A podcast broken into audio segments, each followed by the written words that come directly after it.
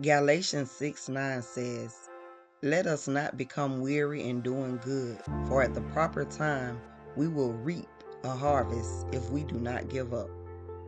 That middle place. In life, there's a beginning, a middle, and an end to everything during our lives. We experience them more than once. Depending on your perspective, the beginning and the end can carry excitement and relief, or it can carry disappointment or sorrow. Oh, but that middle place. That middle place oftentimes in life is a dreaded place because it requires patience.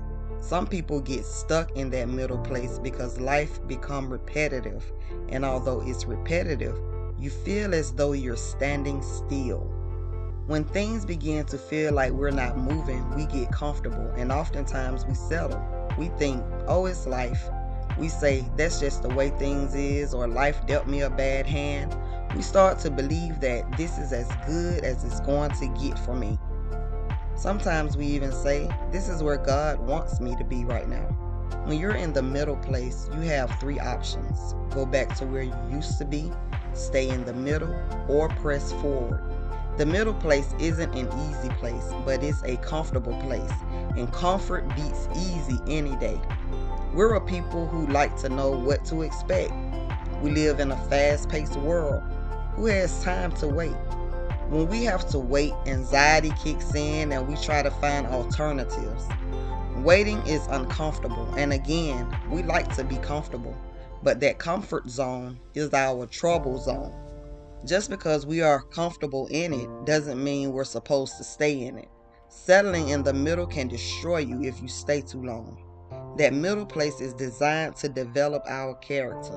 Like all things that has to develop, there's a process. The process is the wait.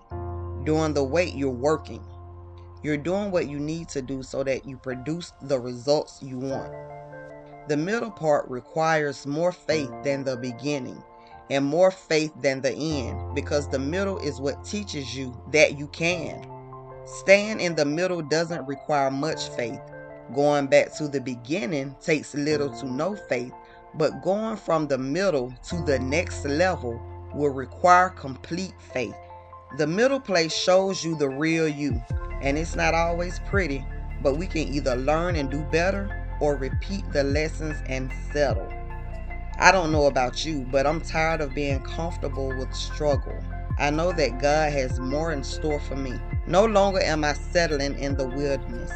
You should make this your declaration too. No longer will I settle where I am. No longer will I settle where I'm comfortable, but not producing.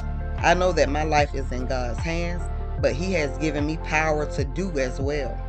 I have the faith and the will to do what seems impossible, because I serve a God who does the impossible. He specializes in miracles.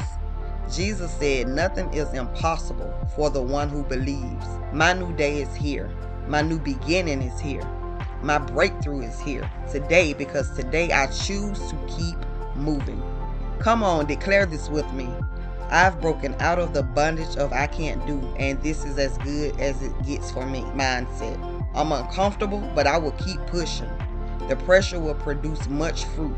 I choose to go to the next level. I choose to slay giants and fight, even when an army comes against me.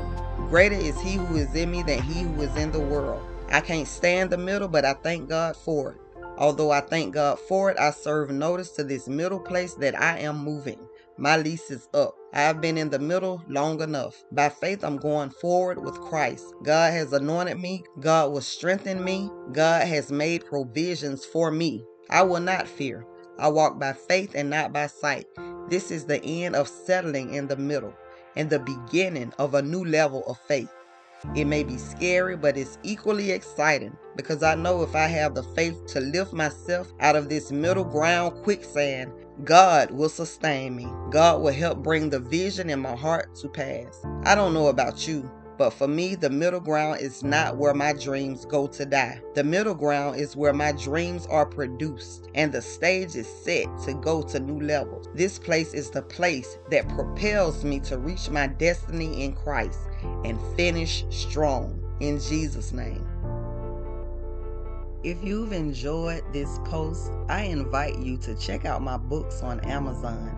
You can go to Shabrika L. Bell, that's SHUBRICCA LBELL, and I encourage you to read my devotional, Betrayed with a Kiss, or you can read my positive affirmation book, How to Let Go and Let God. Again, it's on Amazon. I love you. Take care.